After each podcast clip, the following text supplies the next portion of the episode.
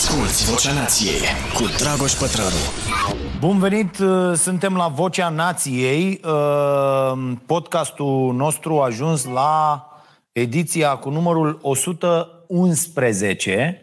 Uh, vedem cât mai facem treaba asta și câtă lume mai dorește să urmărească această producție, pentru că văd că de când am nișat-o și ne ocupăm decât un subiect în fiecare săptămână și nu ne mai ocupăm de proștii zilei. Uh, nu mai e atât de mult uh, popor care să consume, uh, mai ales că avem teme de-astea absolut imbecile, cum ar fi educația, cum ar fi și pare că nu interesează foarte tare lucrurile astea, astfel încât vom vedea dacă mai mergem în continuare cu, cu podcastul. Vă mulțumesc foarte mult pentru mesaje.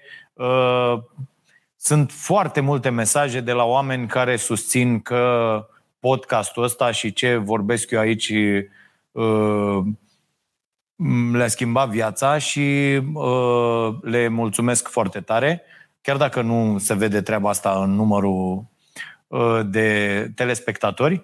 Acum trebuie să spunem și că ă, din nu știu ce motive ăștia au belit cu totul Facebook-ul, adică ori e vina noastră, ori e vina, vina lor, ceva se întâmplă, pentru că de la mii de oameni câți aveam la fiecare chestie ă, pe care o făceam, acum, eh, fără să se întâmple nimic diferit în conținutul pe care îl facem. Și Asta mi se pare așa foarte tare.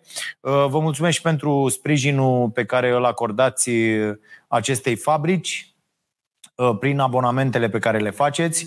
Avem odată abonamentul la canalul nostru de YouTube, Starea Nației Oficial, uh, și voi rămâne cu abonații de la canalul de YouTube. Apropo, există ediții ale podcastului unde sunt mai mulți abonați plătitori când rămân la sesiunea de întrebări și răspunsuri decât uh, uh, telespectatori care văd în direct toată treaba asta.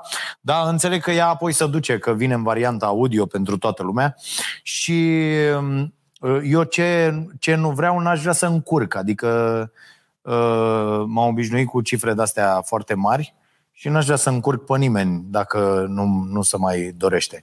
Uh, și Uh, vă mulțumim pentru abonamentul ăsta plătit de pe YouTube și vă mulțumim pentru abonamentul plătit la newsletterul ăsta. Eu n-aș mai vrea să-i zic newsletter, aș vrea să-i spun uh, ceva gen buletin informativ, nu știu, o chestie de genul ăsta, ceea ce primiți în fiecare dimineață de la noi, de la Starea Nației, dacă v-ați abonat de luni până vineri și atenție de sâmbătă de săptămâna asta, veți avea și newsletterul făcut de noua noastră colegă, Anca Stănescu, un newsletter uh, căruia noi am zis starea ideilor și o să vedeți, e foarte, foarte ok. Tema de săptămâna asta, dacă nu mă înșel, este PIB-ul și dacă nu știți care, care e treaba cu PIB-ul, citiți acest uh, newsletter de sâmbătă pe care îl vor primi gratuit toți oamenii care sunt abonați la celălalt newsletter gratuit, cel pe care îl trimit duminică, la vreo 10.000 de oameni care s-au abonat de bunăvoie, intrând pe stareanației.ro și accesând butonul newsletter. Bun. Acestea fiind spuse, o să vreau să vă rog să votați la fi, până la final, adică după și jumate, după ce termin eu uh, de vorbit despre uh, păcatele educației, mi-a trimis uh, o scrisoare uh, prin avocat uh, domnul care ne-a amenințat, că ne omoară, că face Charlie Hebdo aici, că ne distruge, că nu știu ce. Și el a trecut prin toate fazele mincinosului, adică înainte, atunci când noi l-am reclamat, a zis că n-a făcut el treaba asta, că cineva i-a spart WhatsApp-ul, i-a furat telefonul, i-a nu știu ce, la la la.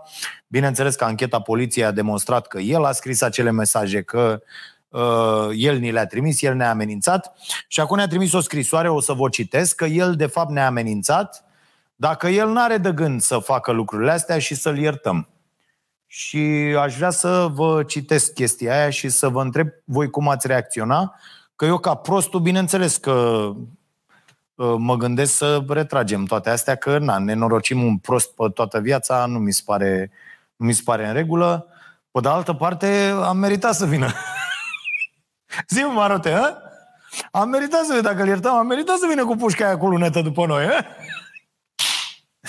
Așa. Uh, glumesc, sper. ok. Uh, și aș vrea să vă, să vă cer părerea în legătură cu asta. O să vreau să vorbesc și cu abonații noștri uh, care, care ne țin în viață. Ok.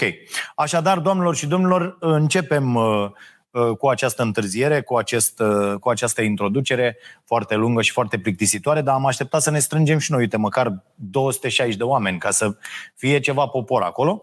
Și haideți să vorbim despre păcatele educației. Cărți despre educație sunt foarte multe, vi le-am tot recomandat.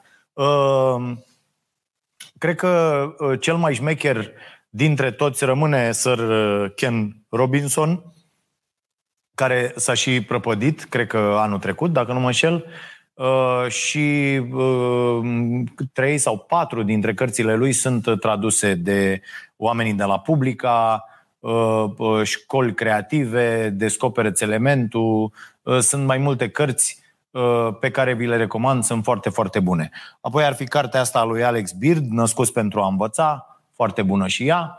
Uh, și sunt mai multe pe care le găsiți pe contul meu de, de Goodreads. Promit, în weekendul ăsta mi-am rezervat ceva timp să umblu acolo și să mai uh, umplu rafturile cu, cu cărți. Anul ăsta nu cred că am intrat să, să pun cărțile. Uh, și veți avea o surpriză și cu starea sănătății, pentru că vom încerca să îi, uh, îi schimbăm formatul, să vedem. Sper să vă placă foarte tare ce, ce o să încerc în acest weekend de acasă și de la uh, Cafeneaua Nației, uh, dar uh, despre astea mai, mai vorbim. Haideți să vedem care sunt păcatele educației.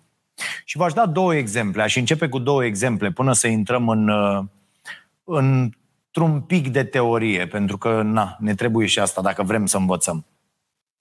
Și mizez pe faptul că ne urmăresc uh, și copii, elevi, studenți, mai mulți elevi, dar uh, și, adică mai importanți ar fi elevii, că ei încă mai pot fi schimbați, uh, mai sunt șanse în ce îi privește, dar și foarte mulți părinți. Sper să ne urmărească părinți, să asculte uh, producția asta și să se întrebe, băi, eu mi-ajut sau mi încurc copilul în acest punct al existenței lui?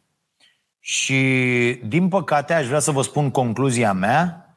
Uh, noi, părinții, de cele mai multe ori, uh, mă includ și pe mine aici, că din solidaritate, uh, deși de foarte mult timp încerc să nu-i mai încurc pe copii, noi, părinții, mai mult îi încurcăm pe cei mici când vine vorba de educație.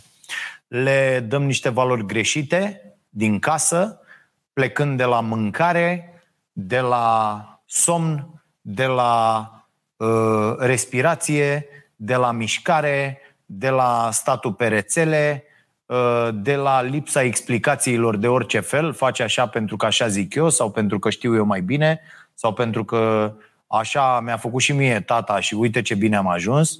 Rahat, de obicei ăștia care zic așa sunt niște tâmpiți proști care câștigă salariul minim pe economie. Da, uh, uh, din păcate, Uh, copiii au de suferit uh, și de foarte multe ori îi încurcăm. Și o să, o să vă dau două exemple care vin din două zone diferite.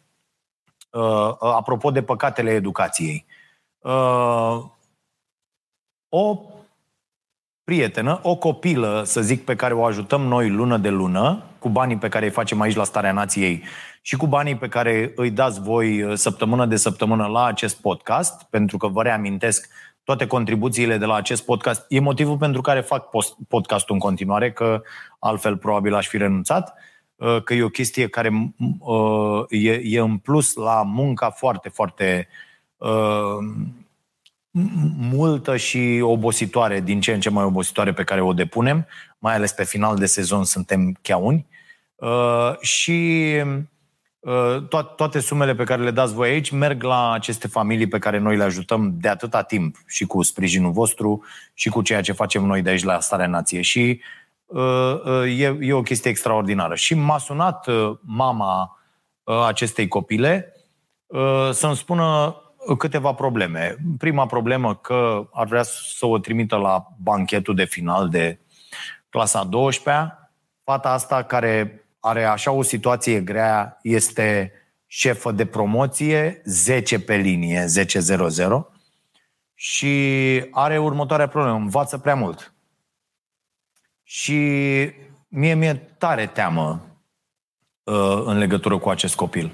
Uh, pentru că la acest moment crede că dacă are 10 pe linie și va avea doar 10 și va învăța tot, tot timpul, uh, va reuși să aibă o viață mai bună, să-i ofere și mamei ei o viață mai bună și celor din jur. Și eu am încercat să vorbesc cu ea, încerc în continuare, o să mai încerc, doar că zilele trecute a leșinat de extenuare și au găsit-o cu o anemie foarte severă la doctor, pentru că ă, de multe ori uită să mănânce. Și ă, ă, iată o parte a educației. Materie extraordinar de multă, un copil care vrea să aibă 10 pe linie și să își scoată familia din sărăcie, clachează și are mari probleme de sănătate. Uh, și vă mai dau și alt exemplu. Uh, uh, copilul asta o să fie bine, pentru că vom avea grijă să, să se întâmple asta. Cert e că în mintea ei, asta voiam să vă zic, asta era ideea, a învăța tot, absolut tot ce se predă la școală de 10.00 este condiția care trebuie îndeplinită pentru a, pentru a avea o viață bună, ceea ce e fals, din păcate. Și am sute de exemple care dovedesc asta. Am foarte mulți colegi care, când eram eu la școală, eu am fost un tip de 7, 8 tot timpul, cu 10 la materiile care mă interesau, mm, gen limba română, franceză, ce făceam eu acolo. Dar în rest, un elev mediocru și submediocru care a avut întotdeauna grijă la sfătuit de taică Dumnezeu să-l ierte, să, uh, am avut întotdeauna grijă să-mi cultiv uh, uh, abilitățile care chiar m-au ajutat după aia în viață. Asculți Vocea Nației, disponibilă pe iTunes, Spotify, SoundCloud sau pe starea nației.ro la secțiunea podcast. E mare lucru să ai pe cineva să-ți explice asta, să te învețe, să-ți arate și tai că mi un strungar amărât fără prea multă școală a știut să facă chestia asta și uh, a contrabalansat foarte bine cu presiunea mamei pentru școală, mama care termina și facultatea cu 10 și din chestia asta a ieșit uh, un echilibru foarte bun. Problema e ce faci când există aceste dezechilibre uh, ca în cazul acestei copile. Și apoi vă mai dau alt exemplu uh, în care școala e absolut imbecilă. Și o să vă zic povestea lui George. George este un uh, foarte bun prieten al meu uh, și țin foarte tare la el. Uh, despre George am scris și în newsletterul de duminică. George este, uh, în opinia mea, uh, probabil cel mai bun basketbalist în vârstă de 14 ani care uh, joacă la ora actuală în România. Uh, și uh, toate distincțiile primite și toate opiniile specialiștilor confirmă ce zic eu aici. Numai că George are niște probleme la școală, în sensul că există profesori și uh, chiar directoarea școlii de acolo, din Ploiești, unde care îl amenință pe George cu neîncheierea situației școlare acum în clasa 8 -a, pentru că George joacă cu trofee naționale la U14, U, nu U14, U15, U16, chiar acum se desfășoară la Timișoara turneul final de U16 și, domne, nu îi se încheie media sau nu îi se încheie uh, situația sau nu îi se motivează absențele pentru că trebuie să uh, fie la școală. Și chiar dacă este ilegal, bineînțeles ce se întâmplă, Uh, uh, clubul la care activează copilul ăsta este al Ministerului, ține de Ministerul Educației, da? Deci e ca și cum ar merge la Olimpiada de matematică pe țară, și ar trebui să pregătească. Știți, cu toții, toți oamenii care merg la olimpiade sau la tot felul de concursuri se pregătesc în particular și mai sar școala. E, sistemul e atât de imbecil încât, iată, unii foarte, foarte obtuzi, înguși la minte așa, cer lucrurile astea de la copii. Pentru că școala, și începem un pic partea asta teoretică, am dat aceste două exemple, probabil aveți și voi exemplele voastre, școala își propune, de când a fost făcută ea în forma asta modernă, să zicem așa, școala pe care o numim acum tradițională, își propune standardizarea. Pentru că de asta a avut nevoie școala. Adică, bă, trebuie să facem șuruburi. Copiii sunt șuruburi. Și trebuie să facem cât mai multe șuruburi uh, care să fie uh, la fel. Și un, când iese un șurub mai mare, îl dăm la o parte sau îi dăm în cap până îl facem mai mic și asta face școala, standardizează. Din păcate, standardizarea asta, am văzut cu toții, în România merge în jos. Standardizarea înseamnă acest analfabetism funcțional, care îi afectează foarte tare uh, pe copiii noștri. Înseamnă copii care termină școala sau oameni care au diplome. Am văzut și uh, zilele trecute am stat de vorbă cu oameni care își caută un job, au diplome de la facultăți, au, au terminat master, au terminat Bă, și sunt, nu știu nimic. Iar ei recunosc că nu știu absolut nimic despre nimic.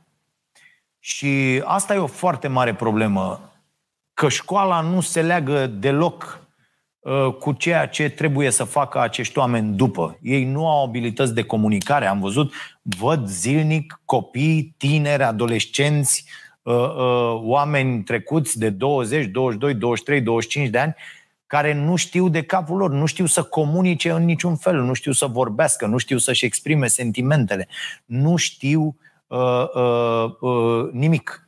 Și asta e o mare problemă. Iar această standardizare, care la noi, pe fondul unei scăderi incredibile Uh, uh, în privința nivelului profesorilor, deci profesorii se află în România la un nivel din ce în ce mai scăzut, iar asta nu face decât să scoată din școală copii din ce în ce mai slabi. Mai mult decât atât, se ajunge la facultate, facultățile au devenit niște fabrici de diplome, pur și simplu. Vorbesc cu profesori universitari care îmi spun, băi, Dragoș, suntem terminați pentru că suntem certați dacă îi lăsăm, pentru că dacă îi lăsăm ei se lasă de facultate, cum întâmpină cea mai mică greutate se lasă, pentru că ei vin la uh, foarte multe dintre facultăți, dăm la o parte facultățile gen medicină și așa mai departe, unde acolo chiar trebuie să înveți, dar sunt foarte, foarte multe facultăți unde ăștia vin, noi mă, să am și o diplomă de facultate, că m-a bătut la cap maica mea sau m-a bătut la, ta, la cap tai, că mi-și termin ceva și văd eu ce fac după aia și Uh, și uh, uh, aici avem această, această mare problemă că școala nu mai scoate specialiști în vreun domeniu. Îi scoate pe unii care nu știu nimic despre nimic, dar apoi au pretenții, de aici și cearta asta și polarizarea asta extremă din societate, toți, pentru că au terminat o facultate, au pretenția că sunt specialiști. Nici nu mai contează ce facultate au terminat, pentru că veți auzi de multe ori oameni spunând și probabil auziți toată ziua, hai bă, tu îmi spui mie că eu am terminat o facultate. Bă, asta nu te, asta nu te face mai puțin dobitoc într-un domeniu pe care nu l-ai studiat. Uh, și din păcate, că aici avem marea problemă, ies complet dobitoci și pe domeniile pe care au studiat foarte mulți dintre oameni. Și atunci Soluția aici este să ne apucăm de această educație permanentă, fiecare pe cont propriu, și să uh, uh, căutăm să facem asta pe bune. Dacă suntem părinți, trebuie să stăm de vorbă foarte mult cu copiii, să îi întrebăm ce vor să facă, să le vedem înclinațiile, calitățile, lucrurile care îi fac pe ei fericiți. Vă recomand uh, discuția pe care am avut-o cu uh, copilul ăsta din Constanța, care a fost admis la Harvard, mai este unul la Ploiești, uh, de asemenea admis anul ăsta la Harvard, înțeleg că mai e cineva în, în țară, mergem, le ocupăm la Harvardul. Uh, iată, un copil admis la științele pământului, găsiți toată înregistrarea, dacă sunteți abonați ai canalului Starea Nației, uh, abonații au acolo înregistrarea full, uh, gratuit, dacă nu este la liber pe YouTube-ul celor de la Prima TV, pe canalul lor de YouTube. Și omul ăsta s-a pregătit pentru materia științele pământului. Ăsta era un alt exemplu pe care voiam să vi-l dau. Și materia asta nu există la școală. Nu se face la școală. Și atunci el a fost nevoit să se pregătească pe cont propriu. A avut noroc cu unei profesoare de chimie care a înțeles asta și a învățat cu el până la un anumit punct, după care ea a devenit inutilă și asta e cea mai frumoasă definiție, o repet de fiecare dată, dată unui profesor, acel om care începe să te învețe ceva și pe măsură ce te învață devine inutil, în sensul că tu îl întreci. Și el a avut acest noroc cu această doamnă uh, și a continuat să învețe singur, și a ajuns singur la performanța uh, uh, respectivă și a scris singur eseu uh, și a fost admis. Deci iată că școala, el fiind un copil cu, cu note mari, și pentru că, uite, eu am protestat, l-am sunat inclusiv pe președintele Federației Române de Basket, pe Horia Păun, să îi reproșez faptul că a pus aceste turnee cu acești copii care uh, termină acum clasa 8 așa au examen și a pus aceste turnee acum făcându-le unora viața un calvar. Dar așa e când organizezi competiții, nu în interesul copiilor, ci în interesul funcționarilor de până federație. Uh, cu copilul meu nu e o problemă, e un copil de 10 pe linie, e un copil foarte bun. Uh, uh, și un, un copil care a reușit să-și împartă toate lucrurile astea, dar uh, cu care abia apuci să vorbești câteodată. Uh, problema e cu, uh, cu, cu toți ceilalți, că s-a mai găsit, era un prost pe internet zilele trecute care zicea că am sunat eu într-o problemă personală. Nu, bă, eu i-am sunat să-i fac pe aia proști. Într-o problemă a tuturor copiilor care sunt angrenați în competiții la toate sporturile, fix înainte să-și dea examenul de capacitate. Adică nu există niciun fel de legătură între, între chestiunile astea, ceea ce e, e fabulos. Adică să putea organiza un pic după, pentru că sunt mulți uh, mulți copii în această situație. Bun. Uh, deci avem partea asta cu standardizarea. Școala standardizează. Încercați să vă păziți copiii, să-i, să-i să-i feriți, nu să-i păziți, să-i feriți de această standardizare, să le încurajați mereu creativitatea, pentru că asta e problema. Lipsa creativității la nivel de grădiniță, școală primară, gimnaziu, liceu, lipsa creativității, pentru că acolo nu este deloc încurajată creativitatea, aproape deloc. Există și excepții, destule. Dar regula generală este, bă, nu, lasă, creativ uh, să fii la măta acasă, nu la mine la oră la mine la oră faci ce zic eu, e, ă, creativitatea asta necultivată, ea ă, ă, nu mai poate fi apoi accesată. Din păcate, e ca un mușchi de ăsta care trebuie permanent antrenat. Este ca, nu știu, urechea muzicală. De pildă, cu toții ne naștem cu ureche muzicală. Problema e că dacă până la, știți de pildă că dacă până la 12 ani nu înveți nicio limbă și stai în, în junglă. Există acest uh, exemplu dat cu un copil și până la 12 ani nu reușești să înveți o limbă, n-ai, n-ai stat pe lângă oameni care vorbesc uh, uh, uh, într-o, într-o limbă, nu mai poți să înveți pentru că se închide urechea internă. La fel e și la muzică o problemă până la vârsta asta de uh, uh, 12 ani. Am, am citit uh, uh ceva uh, cărți care tratau acest subiect. Mi se pare că Uh, chiar și în uh, PIC, cartea lui uh, Erickson, e, sunt date câteva, câteva exemple. Cu copii care la un an jumate duci la un profesor japonez, în șase luni au ureche perfectă. E, e, este incredibil. Deci se, se pot face aceste lucruri, dar până la o anumită vârstă. E creativ, cu creativitatea asta e la fel. Dacă tu, dacă ție ți se dă în cap permanent și sunteți dintre părinții care le anulează copiilor creativitatea și a, Sper că nu sunteți dintre tâmpiții care zic mai sunt ăia. Îi știți pe părinții care vin copiii la restaurante? Doamne Dumnezeule!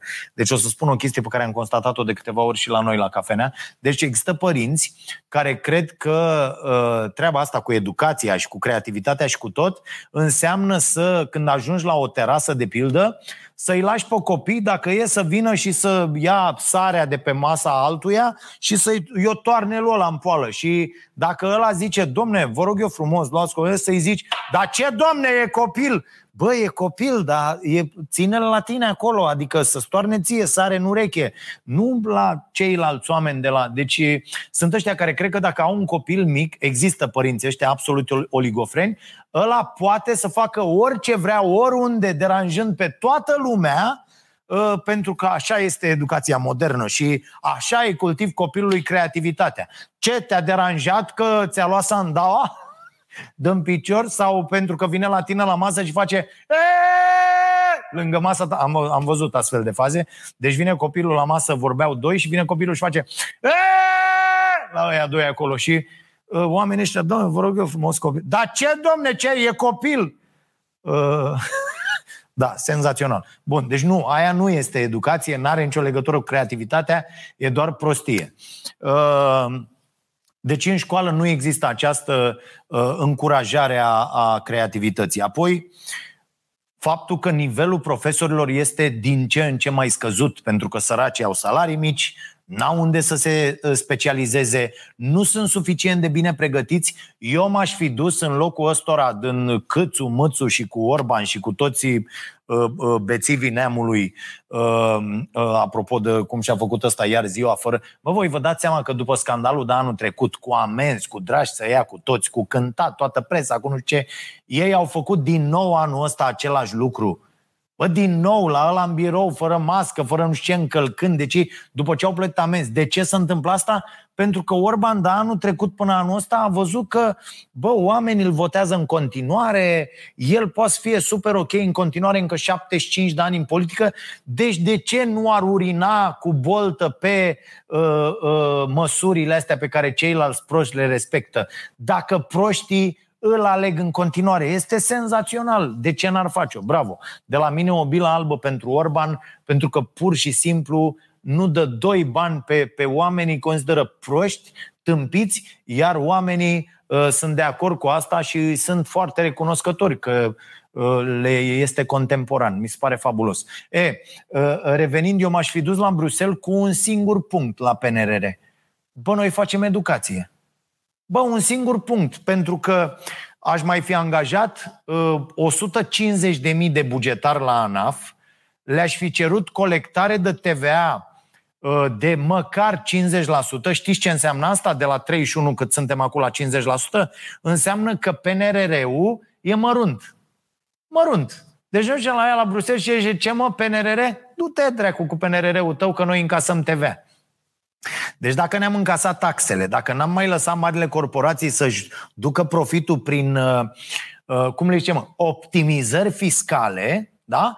am avea bani de ne-am pune și în cap ce drumuri, străzi am face ca la nebuni. E, și m-aș fi dus de banii ăștia să le zic, bă, noi avem o singură treabă.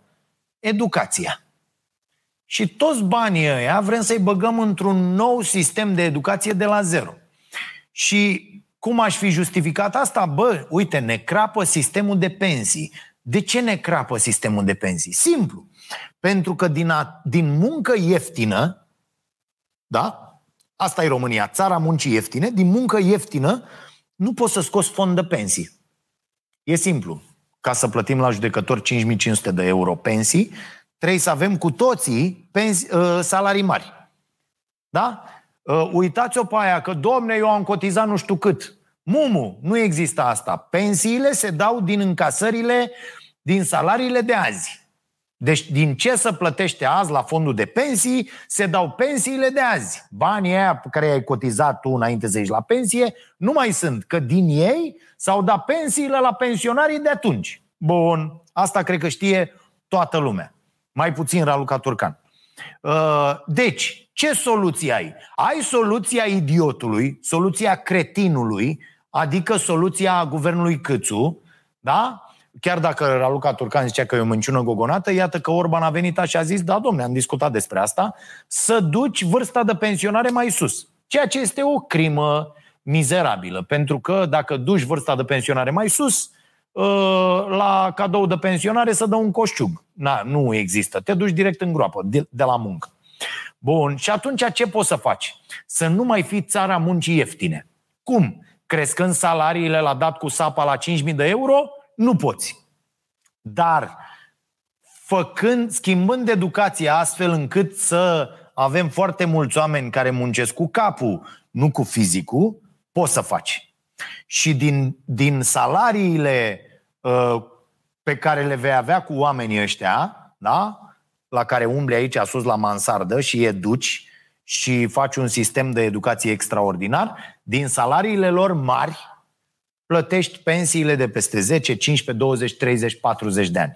Asta e soluția, da, asta e soluția dacă vrei să faci o țară.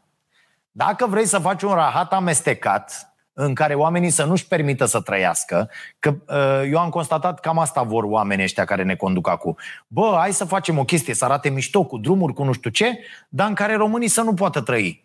Și ori murim, ori ne mutăm dracu, în Bulgaria, până în altă parte, că nu ne, nu ne vom permite să trăim în România.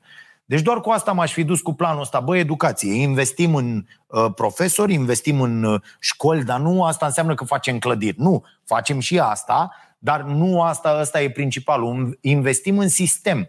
Aducem acest sistem din 1900 toamna la cerințele actuale, astfel încât să educăm fiecare copil în funcție de cerințele pe care el le are și să fim într-un parteneriat profesorul cu elevii și să învățăm împreună, să nu mai fie această uh, uh, chestie unidirecțională de la catedră, unde se află cunoașterea, către puii care stau cu gura deschisă și așteaptă să primească toți cunoașterea la același nivel și să scoatem șuruburi la finalul liceului. Uh, apoi avem această problemă cu gândirea critică. Da? Și când spun gândire critică, nu înseamnă că îi răspuns ca bădăranul profesorului și zici că e prost. Aia nu-i gândire critică, aia e prostie. Gândire critică înseamnă să uh, reușești să iei toate informațiile pe care ți le pun la dispoziție. Mulțumesc foarte mult, Cristina. Uh, uh, bănuții merg la acești copii de care avem grijă, să, să iei toate cunoștințele pe care le-ai primit, să îți cauți și tu altele și să poți să iei niște decizii. Vă dau un singur exemplu despre care uh, vorbesc și în seara asta la Tâlc Talk cu Oana Deleanu, care este somnolog. O discuție foarte interesantă pe care vă recomand de la ora uh, uh, 23.30 la, la rubrica noastră din Starea Nației Tâlc Talk. Și uite o chestie interesantă. Ce înseamnă să ai uh, capacitatea asta de uh, gândire critică? Uh, să vezi toate reclamele despre suplimentele de somn de la televizor, da? să le vezi și să fii suficient de uh, inteligent încât să verifici această informație, fie la un farmacist care ține cu tine, nu cu norma pe care o fixează, fie cu un specialist, un somnolog sau căutând studiile despre aceste suplimente.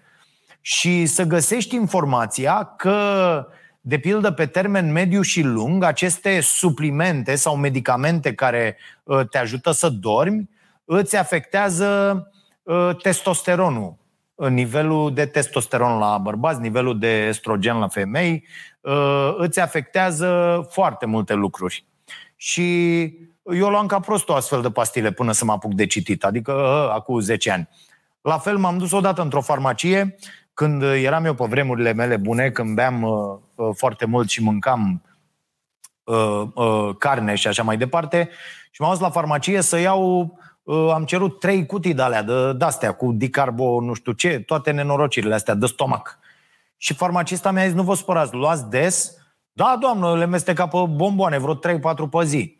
Zice, vedeți că o să aveți mari probleme. Astea trei luate așa o dată, la o masă de sărbători, unde ați făcut un exces. Păi, doamnă, eu fac în fiecare zi exces alimentar, adică ce facem? Și Doamna mi-a zis, domne, vă afectează uh, uh, flora intestinală, bacteriile bune pe care le aveți în stomac uh, uh, și o să aveți foarte, foarte mari probleme.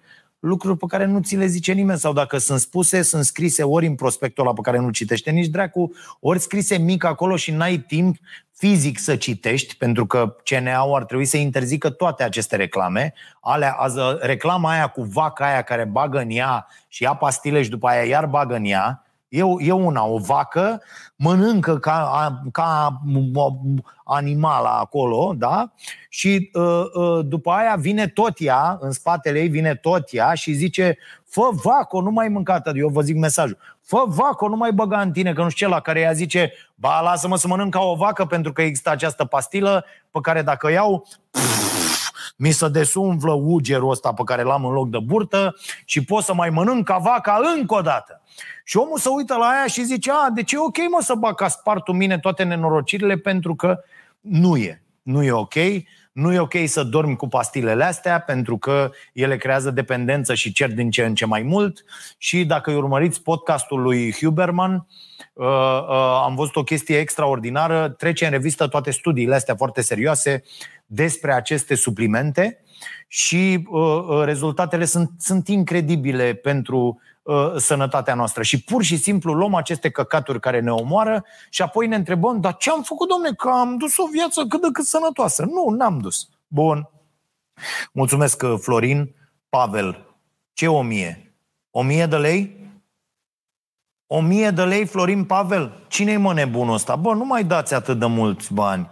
Să rămână mult. Florin, uh, uh, uh, te rog, lasă-mi și numărul tău de telefon pentru că mâine bănuții ăștia vor ajunge la o familie și aș vrea să vorbești un pic cu oamenii ăștia la telefon.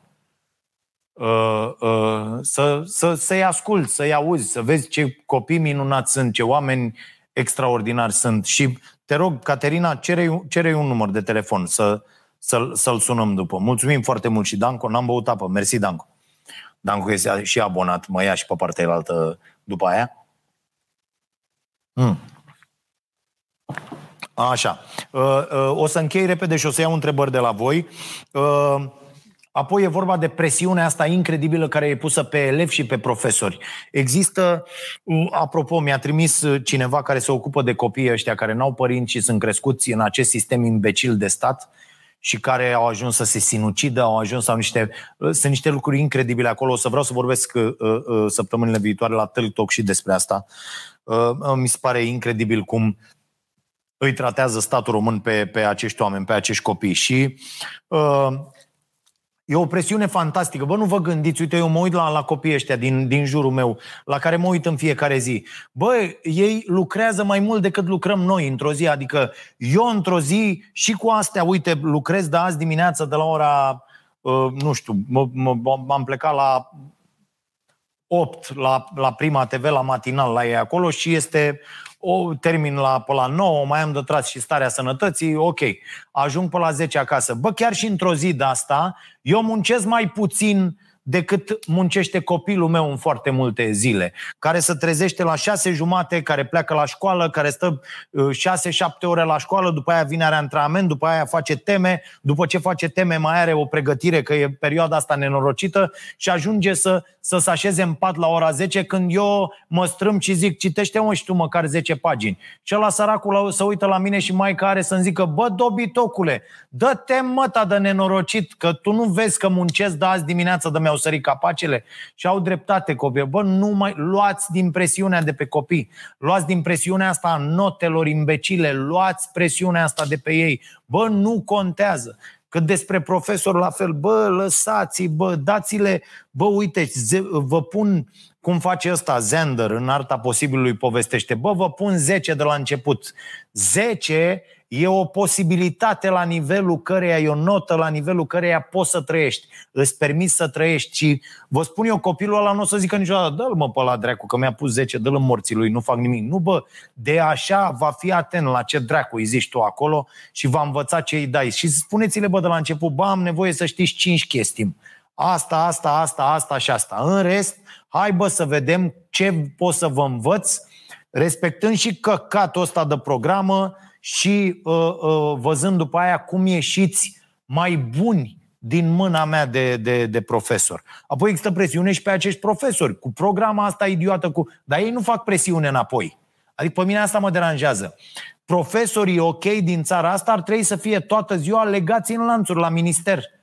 Da? Pentru că așa schimb niște lucruri. Bă, uite, care, sau nu, nu legați în lanțuri. Bă, uite, noi am vorbit și noi de mâine nu mai venim, mânca v gura voastră.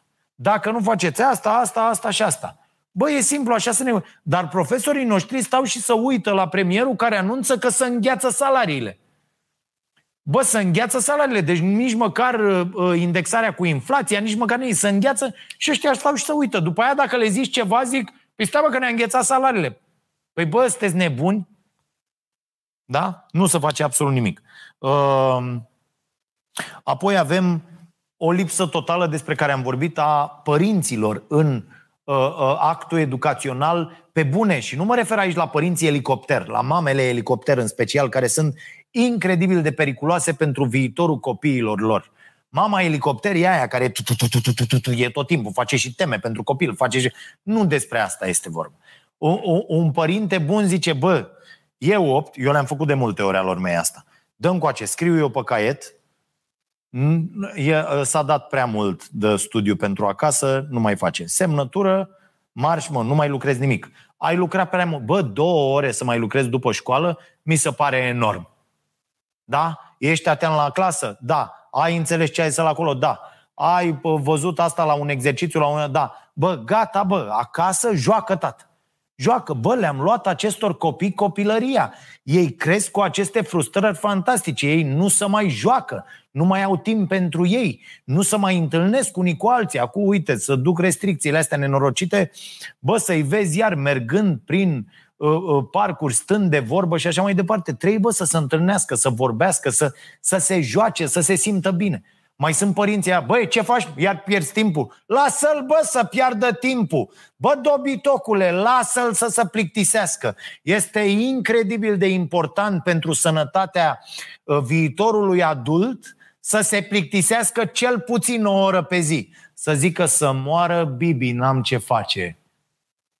Ia să mai dau drumul la un porno. Da? Deci, uh, ca idee, lăsați să se plictisească pe copii. Ok, Uh, ar mai fi multe de zis, mă opresc aici, iau întrebări. Ascultătorii întreabă, pătrarul răspunde. Uh, Bogdan, Geș, G20, învățatul mecanic uh, pe de rost are vreun rol în formarea memoriei? Bogdan, uh, se numește mnemotehnică, e o chestie de asta și învață aia șiruri de uh, cifre, de nu știu ce, de la la la învățarea asta are un rol pentru memorie până la o anumită vârstă. De pildă, Ken Robinson spune într-una din cărțile lui că e foarte important până la clasa a șasea să-i pui pe copii să învețe poezii pe de rost, tabla mulțirii, alte chestii, alte... pentru că ă, se exersează acolo niște chestii, se lucrează acele canale, de cum știm noi, ă, pe care circulă apoi uh, toată uh, știința și toate cunoștințele și toată informația, dar până la un anumit punct, acolo trebuie să ne oprim. Apoi trebuie să explicăm, apoi trebuie să vedem ce înțelegem împreună, trebuie să diseminăm informația aia și uh, să vedem opinia copiilor. Voi nu vedeți că la școală nu-i mai nu interesează, pardon, deloc pe profesor care e opinia copilului despre ce a citit? V-am dat celebru exemplu cu fimea care în clasa nouă a venit acasă și mi-a dat un comentariu de șapte pagini. La nu mai știu ce era. În ce? În clasa nouă, Cărtărescu ceva. Cărtărescu, cum ar zice Băse, da? Uh, uh, și am pus prima pagină, un, un scurt rezumat așa, luat de undeva, a doua pagină. Ce zice nu știu, Cutărescu, Simion, Dragi Lași, toți ăștia, toate bășinile de critici, de nu știu ce, ce zice ăla, ce zice ăla, ce zice ăla, ce zice doamna și gata, să termină. Bă, și ce zici tu unde? Ai citit cartea? Da, tata, am citit-o. Și ce ai înțeles din carte? Păi, nu prea sunt de acord cu unele. Și de ce n-ai scris că de ce nu ești? De... Păi nu ne lasă. Da? Și nu se, nu se poartă pentru că dacă te duci la oră și îi zici profesoarei de română, doamnă, de ce dra- au, au citit cartea copii? De ce dracu nu vorbiți cu ei despre carte? Să vă spună ei ce au înțeles. Sau dacă n-au citit, ia mă, azi citim 10 pagini, să moară Bibi. Fiecare câte o pagină, citim 30. Asta e, asta facem azi în astea două ore de matematică, măcar citim 30 de pagini în cartea asta. Hai să facem șmecheria. O să zică, tu stai, domnule, tu crezi că eu am timp să nu știu ce? Bă, și ce vrei, mă, ăla să stea 20 de ore să învețe acasă? Că n-ai tu timp la o oră să-ți faci ora cum trebuie. Și uite, le dau să-ți piardă timpul. Ăștia fură tot de pe internet, să învață de mici, hoți. Ă, asta face școala. Te învață de mic, hoț. Te învață că trebuie să împuși nota aia, să-ți faci un sistem, să împuși ce zicea și puști ăsta. care a fost admis la Harvard. Bă, mi-am făcut un sistem, îmi puși note, am luat 10, dă-vă dreacu. Despre asta, mă, e educația. Ei să facă, îi învață pe copii, copiii să facă, învață ce, un, un rahat. Deci e până la un anumit punct, frate, să-ți răspund la întrebare. După aia e un rahat. Mai departe.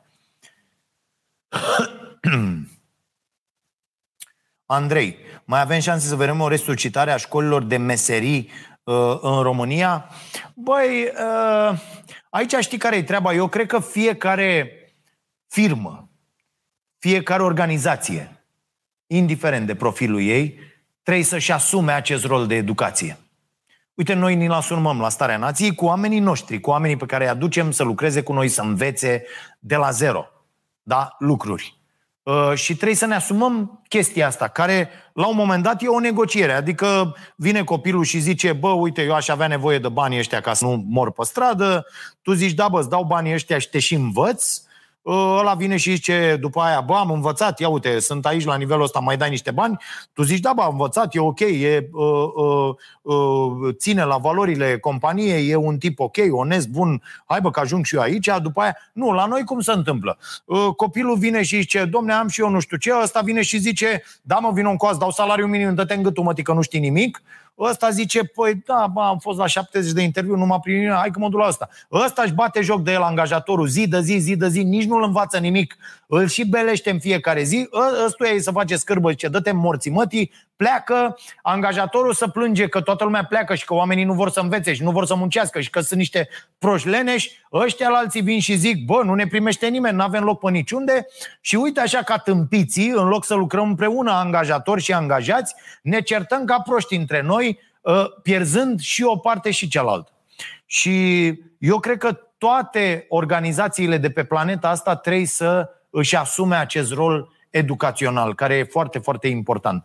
Vorbeam la un moment dat cu mai mulți oameni din presă că, ă, domne, vin încoa, învață, nu știu, faci cameraman sau faci la regie sau faci la uh, să scrie sau faci nu știu ce. Bă, vin, învață și pleacă iau alții. Așa și? Și te-ai folosit de el cât a învățat acolo? Da. N-ai putut să-i dai mai mult și a plecat la altul? Da. Lasă-l, bă, să plece. Dar ia fabrică, bă, anual câte unul. Fă în fiecare an câte unul. Ce o să faci? O să pui pe piața de ce te ocupi tu 70 de oameni care știu să facă pizza. Dacă tu ai o pizzerie. Bă, ai școli 70 care să ducă acolo în oraș. Ce crezi că o să se întâmple? Și fă în continuare. Care e problema? Adică trebuie să fii tâmpit. Nu, bă, păi ce să folosește ăla de munca mea? Da, mă! Că nu, ia, nu ți aparține, bă, la fel cum ăștia. Bă, copiii ăștia pe care noi îi educăm, îi facem, îi educăm, îi... nu să ai noștri, mă. Sunt ai lor. Deci ei își aparțin. Copilul, când zic copilul meu, nu înseamnă că e al meu, mă, și că îmi datorează ceva și că e bunul meu pe care ca acum o mie de ani, bă, îl fac ca să muncească sau să-l trimit la război de morții lui. Că e bunul meu. Nu! Copilul ăla și aparține el lui. Eu îl ajut și mă bucur de acest copil și de existența lui, asta îmi dă el mie, bucuria asta de a fi atât de util pentru o altă viață. Atât. În rest, nu avem ce să discutăm unii cu ceilalți. Ok. Mai departe.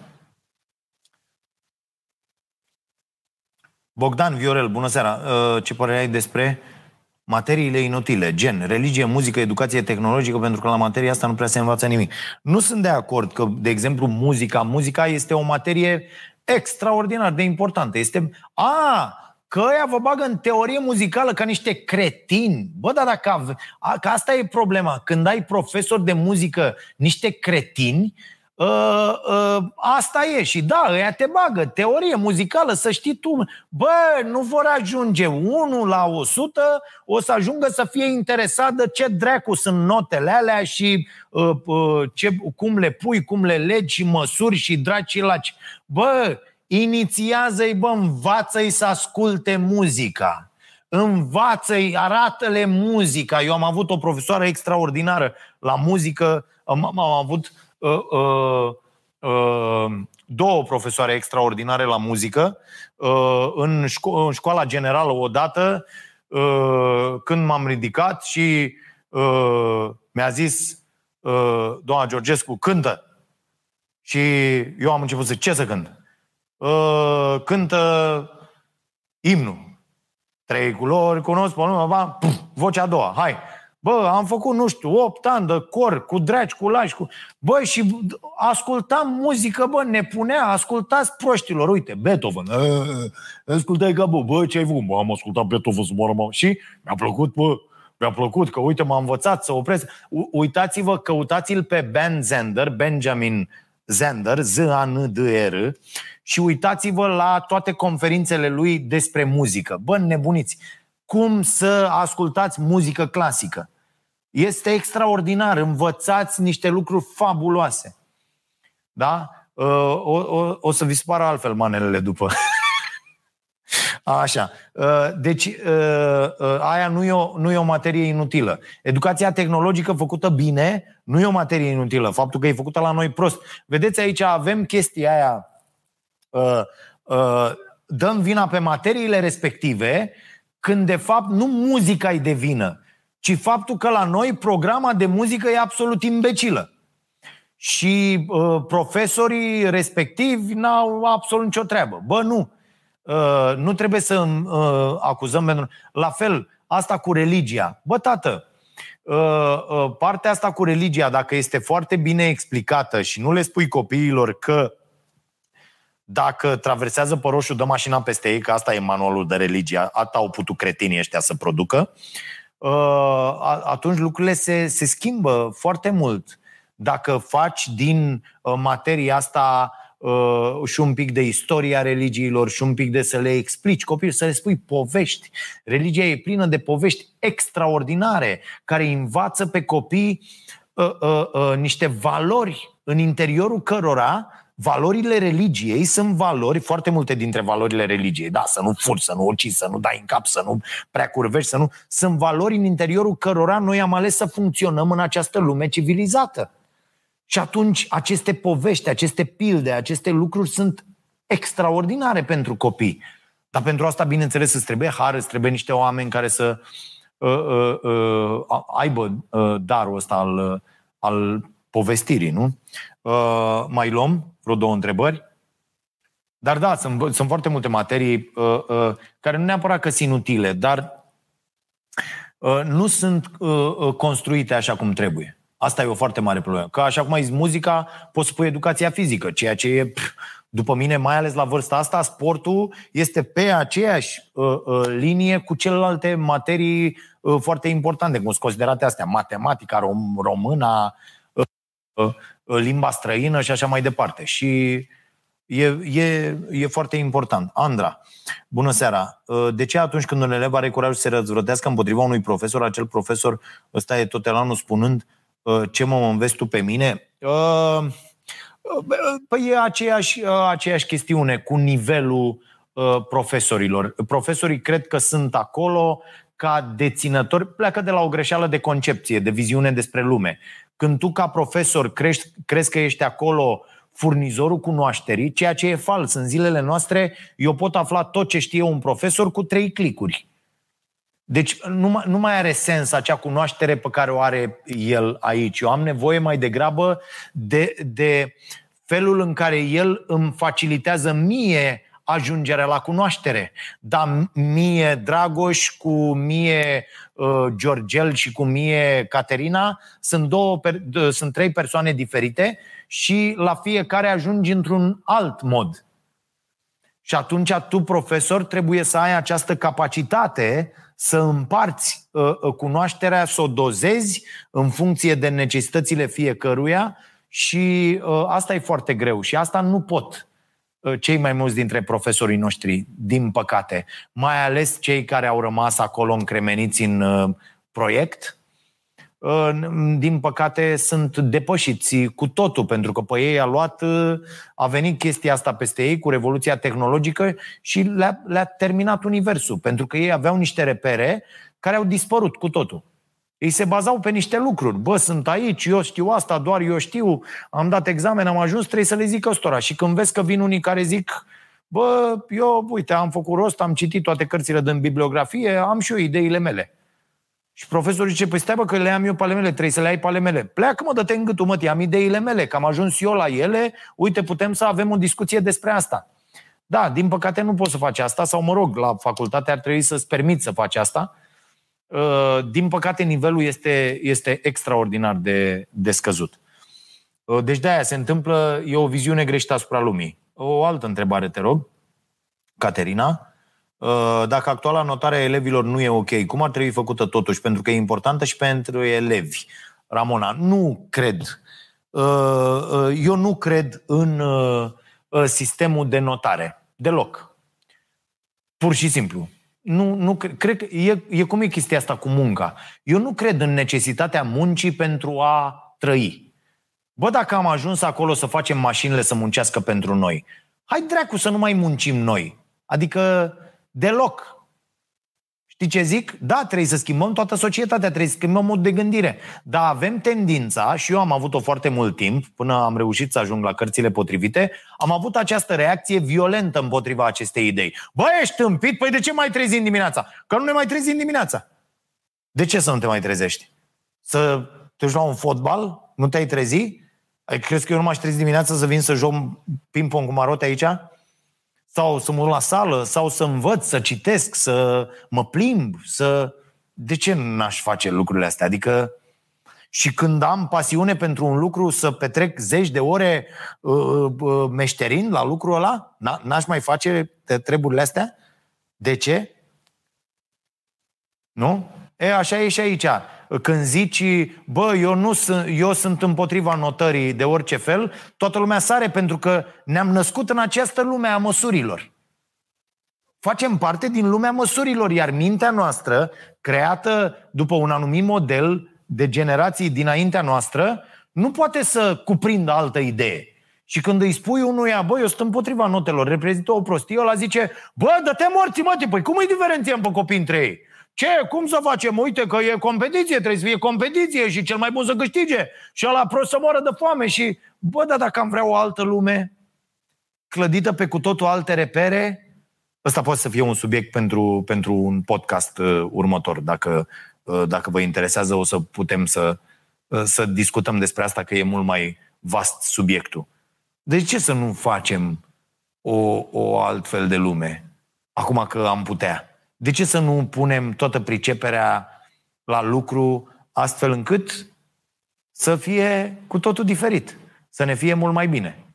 Să nu mai fim nevoiți să ne sculăm dimineața, să mergem la muncă, să muncim toată ziua ca niște nenorociți, să ajungem acasă stresați de locul de muncă, o mă dă afară, o mă omoară, o nu știu ce, și să murim ca proștii de stres cronic emoțional, care, atenție, înfundă arterele mai ceva decât uh, carnea și zahărul și alimentația proastă. Știați asta? Știați că stresul cronic emoțional dă mai multe probleme de sănătate decât alimentația, decât nutriția? Și ținem ca proștii toate dietele de pe planetă, crezând că ne însănătoșim și trăim într-un stres cronic uh, emoțional uh, zi de zi și ne mirăm de ce suntem bolnavi. Păi fix de aia. De proști ce suntem. Și de, de, de tâmpită ce este această societate pe care uh, uh, am construit-o și la care ținem. Că dacă îi spui cuiva, bă, e un rahat să, să te scoli dimineața și să muncești până noaptea și o lua ce, bă, ești nebun, nu, asta e via, altă viață nu există. Da, nu există, nu ți-o de mintea. Dar iar rupeți barierele astea din minte. Să vezi cum poate mintea să cuprindă toate ideile astea interesante. Da? Și de pildă să îi lăsăm pe copii să-și urmeze pasiunile, să-și aleagă lucrurile pe care vor să le facă. Ai niște chestii minime, bă, învățăm să socotim, să scriem, să vorbim corect, să astea sunt, da, să avem și o limbă străină, să, da, de, de acolo încolo, hai bă, tată, fiecare tu ce vrei, mă? Bă, eu mă uit la asta și uite, m-ar interesa uh, chestia asta cu poluarea. Mergi, tată, și fă chestia asta. Tu ce vrei, mă? Bă, mie îmi place cu muzică, cu nu știu Du-te, mă, tu, eu vreau cu sport, cu astea. Du-te, mă, și fă aia. Da? Și avem un nivel uh, minim de cunoștințe pentru toată lumea, care nu e să, să uh, uh, rup norii și restul fiecare își urmează uh, lucrurile pe care ar vrea să le facă. Și bă, cine vrea mult, da frate, mergem la facultate. Dar facultate înseamnă muncă, tăticu, că intrăm pe o nișă de asta unde, bă, trebuie să tragi tare. Dacă vrei, lumea o să vrea. Să știți că lumea vrea. Toate experimentele cu venit minim universal au demonstrat că oamenii folosesc banii ăia pentru, a, pentru educația lor, pentru a investi în ei și în nivelul lor, pentru a avea o viață mai bună. A, că vor fi 20% care vor sta beți în șans toată ziua. Bă, sunt și cu oia. Haideți să nu ne mai împiedicăm de prostii. Bă, cei mai mulți dintre oameni reacționează ok la... Da, 20% vor... Da, Bă, chiar dacă vor fi 3 din 10 care vor spune, bă, eu nu vreau mai mult. 4 din 10, ok, dar vei avea 6 care vor dori mai mult și vor face din lumea asta o lume mult mai bună. O ultimă întrebare iau și apoi trec uh, la discuții cu abonații pe canalul de YouTube, pe canalul nostru de YouTube. Vă mulțumesc pentru că ne susțineți. Uh, canalul nostru de YouTube Starea Nației Oficial și uh, dacă sunteți abonați acolo, avem această sesiune de uh, întrebări și răspunsuri, Q&A, cum îi spune acum, uh, timp de 30 de minute în fiecare uh, săptămână. Și să-mi ziceți, vă rog, aștept mesaje la dragoșarompătralu.ro dacă vi se pare că facem prea des podcastul ăsta, dacă am putea să-l facem la două săptămâni sau la trei sau la o lună, dacă vi se pare că e mult prea uh, prea des și nu îl puteți urmări așa cum v-ați dori sau dacă aveți alte propuneri, uh, le aștept cu drag. Nu uitați de newsletterul nostru uh, zilnic, buletinul nostru informativ, cum, cum comunist îmi place mie, așa mi-a zis Caterina. Bă, sună comunist ăsta, buletin informativ. Da, comunist. E ok. Uh, așa, de luni până vineri și nu uitați de emisiunea de la 22.30 care face toate lucrurile astea posibile, pentru că de acolo luăm banii care ne permit să uh, abordăm atât de relaxați celelalte uh, rubrici. Ultima întrebare, Caterina, un minut. Bogdan, din păcate statul nu pune accent pe resursa umană, nu le oferă angajaților să se perfecționeze gratuit. Sunt puțini cei care sunt pasionați să se perfecționeze pe cheltuiala lor. Uh, da, e adevărat. Pe de altă parte, uh, te poți perfecționa pe cont propriu. Uh, sigur că, da, e scumpă și cunoașterea asta. Asta e o altă discuție, că foarte mare parte din cunoașterea de mare calitate te costă ceva, dar în acest moment să știi că poți să faci foarte, foarte multe lucruri. Uh, din ce în ce mai mult, uh, democratizarea asta a informației a, a, a, a pus acolo pentru toată lumea uh, informații necesare perfecționării, evoluției, dezvoltării personale, dacă vrei, cum se zice acum. Deci, eu cred că e rău. Da, statul e imbecil, e absolut imbecil, nu asigură lucruri. Pe de altă parte, uh, uh, să știi că atunci când vrei, de exemplu, dacă te duci la o facultate, statul plătește. Adică dacă ai intrat acolo, statul plătește o grămadă, plătește profesori, plătește. Adică până una alta, uh, dacă înveți bine și ai intrat cu 10 undeva și ai și o bursă, chiar te plătește statul să. Adică, a, că intri pe locurile cu taxă, că a, asta e. Depinde și aici de, de nivelul fiecăruia. Da, eu aici aș vedea, dacă ne-am naște de, cu ideea asta, bă, te întreci cu tine. Uite și la competiție, eu zic și le zic și la copiii ăștia mereu, bă, competiția nu e cu adversarul. Nu vă mai măsurați cu adversarul pentru că veți trăi și asta a fost greșeala pe care am, am, am făcut-o și eu aproape toată viața, până acum câțiva ani, când, când n-am înțeles. Bă, nu mai trăi în paradigma asta imbecilă, mă întâlnesc cu ăla, și pe teren fac orice ca să-l bat pe ăla și orice e permis în limitele regulamentului ca să-l bat pe ăla și dacă mai pot să mai și ciupesc, dacă mai vorbi cineva și cu arbitrii să dea niște decizii, dacă mai are și echipa cu tare pe sponsorul cu tare care a dat ce trebuie, e totul ok și să rezolvă și am câștigat. Nu. Că înseamnă că în disputa cu tine n-ai ieșit cu nimic mai bun ieși cu ceva mai bun, asta le spun tuturor acestor copii, din fiecare meci, din fiecare întâlnire, din fiecare cursă, din fiecare uh, uh, concert, din fiecare uh, recital de muzică, din fiecare uh, pictură care iese din mâna ta, ai ieșit un om mai bun? Ești mai bun cu ceva după uh, această încercare prin care ai trecut? Da, atunci ai învățat, e ok. E ok, nu contează dacă ai pierdut, ai câștigat, nu, nu, asta, nu asta e important. Bun, e important, o să plângi, o să te consumi, ok, ai pierdut. Ai învățat lucruri, ai devenit mai bun după treaba asta? Dacă da, atunci e ok. De ce nu putem să construim așa procesul de învățare? Fiecare să fie în competiție cu el. Băi, vă mulțumesc. Mie mi-a plăcut foarte tare întâlnirea asta de azi, nu știu vouă, și vă mulțumesc pentru că sunteți, pentru că ne susțineți, pentru că îi susțineți pe acești oameni pe care îi ajutăm și noi uh, uh, uh, cum putem și uh, S-au dat azi bani, nu știți ce bucurii o să le facem acestor copii care vor și ei să, unii să meargă la banchet, alții să... Băi, apropo, cum e mă să nu dai la școala militară? Băi, deci avem o, o copilă care e la școala militară, nu zic ca să n-aibă de suferit, Bă, mi se pare incredibil. Deci copiii aia mor de foame. De ce le zic la școala militară, bă, nu trimiteți, o să vreau să-l sun pe ministru pentru treaba asta. De ce le zic părinților, au hârtie, nu le mai trimiteți. Uh, cornuri, ciocolată, snacks-uri, covrigei, biscuiți, pentru că uh, uh, nu sunt uh, uh, lucruri bune pentru sănătate. Și eu când am auzit asta am zis, mamă, fii atent că școala militară de la noi, băi, băiat, deci liceu de ăsta militar. Zic, băi, băiatule, nenorocire, deci ăștia, frate, au învățat cu nutriție, cu astea, uite, nu le mai dau junk. De ce credeți că le zic asta? Pentru că duminică copiii primesc sandvișuri dimineața la prânz și seara. Și bineînțeles că nu se satură. Primesc un sandwich, că e închisă bucătăria, e închis la popot acolo, cum se zice. Și ce credeți că este acolo? Aud? Magazin! Că ei n-au voie să iasă din unitatea cu, e unitate militară, da? Magazin! Ce e la magazinul din unitatea militară? Păi simplu, covrigei, biscuiței, ciocolățele, copiii au și ei cât un ban, cine are, că sunt foarte mulți care nu au, dar ăia care au de le trimit uh, părinții de acasă, ce fac? Cumpără căcaturi, ce fac cu ele? Le mănâncă.